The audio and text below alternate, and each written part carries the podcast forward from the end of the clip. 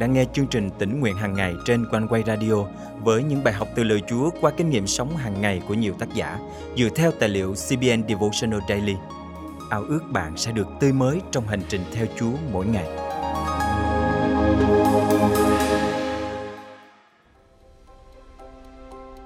Là một con trẻ, khi vâng lời cha mẹ, chúng ta sẽ thấy cuộc sống thật nhẹ nhõm, bình an và vui vẻ. Ngược lại, không vâng lời sẽ phải chịu những hậu quả thích đáng. Trong hành trình theo Chúa, Ngài cũng muốn chúng ta vâng theo những điều răn mạng lệnh của Ngài. Điều đó còn tốt hơn mọi của lễ mà chúng ta dâng lên. Hôm nay ngày 9 tháng 9 năm 2021, chương trình tỉnh nguyện hàng ngày thân mời quý thính giả cùng suy gẫm lời Chúa với tác giả Linda Lyle qua chủ đề Vâng lời tốt hơn sinh tế. Hồi còn nhỏ, khi sống trong gia đình với ba mẹ, hai chị em tôi phải thay nhau rửa chén bát. Khi đến lượt mình, tôi luôn cố gắng rửa ngay sau khi bữa ăn kết thúc, vì khi đó chén bát sẽ dễ rửa hơn so với khi đợi thức ăn khô đi. Hoàn thành trách nhiệm này càng sớm, tôi càng sớm được tự do để làm những việc khác tùy thích. Tôi có hàng giờ tự do để tận hưởng bất cứ điều gì tôi muốn làm, thay vì phải mang lấy gánh nặng về những công việc vặt vảnh trên đầu hoặc chịu hình phạt như mất tự do. Vì tôi không vâng lời cha mẹ. Tôi thấy nguyên tắc này cũng đúng với đời sống thuộc linh của chúng ta. Châm ngôn chương thứ 21 câu 3 dạy rằng làm theo sự công chính và ngay thẳng được đẹp lòng Đức Giê-hô-va hơn là dân sinh tế. Vâng lời mang lại sự bình an, vui mừng và thỏa lòng bởi vì những điều răn, mạng lệnh Chúa truyền đều là vì lợi ích của chúng ta. Càng sớm vâng lời thì càng ích lợi cho chúng ta. Ngược lại, khi không vâng lời, chúng ta phải chịu những hậu quả cho hành vi của mình. Ví dụ, trong Samuel nhất chương 15, Đức Chúa Trời đã truyền lệnh cho vua Saul phải tiêu diệt mọi thứ thuộc về dân Amalek, nhưng Saul không vâng lời. Vua giữ lại những gì tốt nhất của bầy cho mình và tha cho vua Aga. Việc bắt giữ kẻ thù và nhận lấy chiến lợi phẩm từ chiến tranh là chuyện bình thường, nhưng Đức Chúa Trời đã đặc biệt ra lệnh cho Saul phải hủy diệt tất cả. Saul biết Chúa mong đợi điều gì ở ông, nhưng ông vẫn không vâng lời. Khi Samuel chỉ ra việc này, vua Saul lại bảo ông giữ lại những con vật để làm của lễ dâng lên cho Đức Chúa Trời. Samuel nhanh chóng phản bác lại lời bào chữa của Saul bằng một câu hỏi.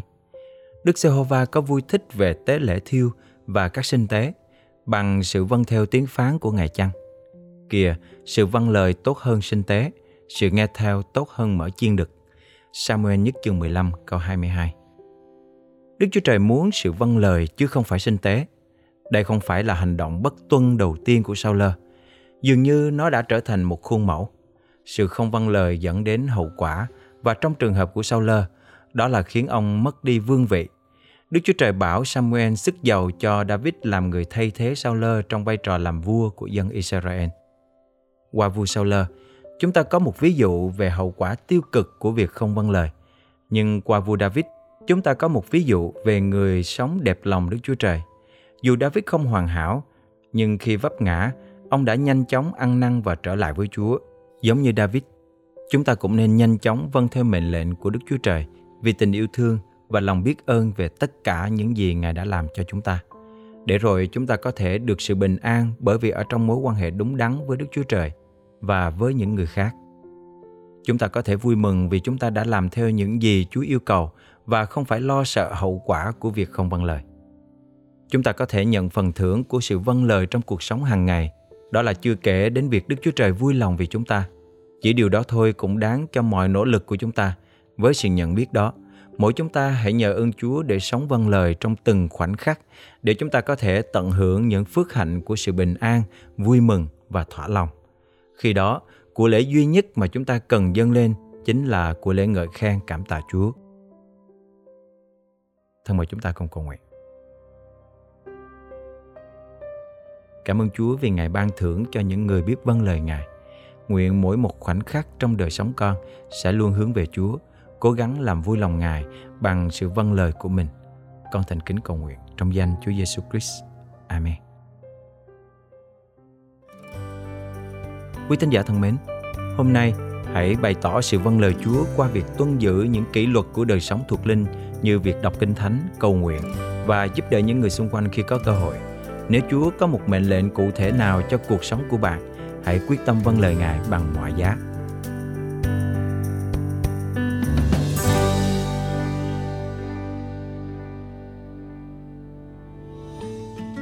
Tỉnh nguyện hàng ngày cảm ơn quý độc giả đã luôn đồng hành và nhắn gửi những phản hồi tích cực về cho chương trình để cùng khích lệ nhau trong đức tin. Đặc biệt, ngay trong thời điểm khi chúng ta phải đối mặt với nhiều khó khăn, lo sợ vì đại dịch Cùng trên tinh thần này, chương trình tỉnh nguyện hàng ngày kêu gọi những tấm lòng tiếp tục hạ mình cầu thay cho đất nước, cho những gia đình đang trong cảnh khốn cùng, thiếu thốn và chúng ta hãy cùng nhau nói lời yêu thương bằng hành động. Hành động qua lời cầu thay qua những tin nhắn động viên khích lệ và nếu có thể hãy giữ phần dân hiến cùng hội thánh mục vụ qua các công tác cứu trợ. Bạn thân mến nếu bạn đang bế tắc và cần lời cầu thay nếu bạn đang thiếu thức ăn và mong nhận được sự hỗ trợ nếu bạn cảm động và muốn dự phần cùng một vụ quanh quay qua những chương trình yêu thương xin hãy liên hệ với chúng tôi ngay hôm nay bằng cách để lại bình luận trực tiếp trên YouTube, Facebook, nhắn tin trên Zalo, Viber qua số điện thoại 0898 189 819. Mong được kết nối cùng bạn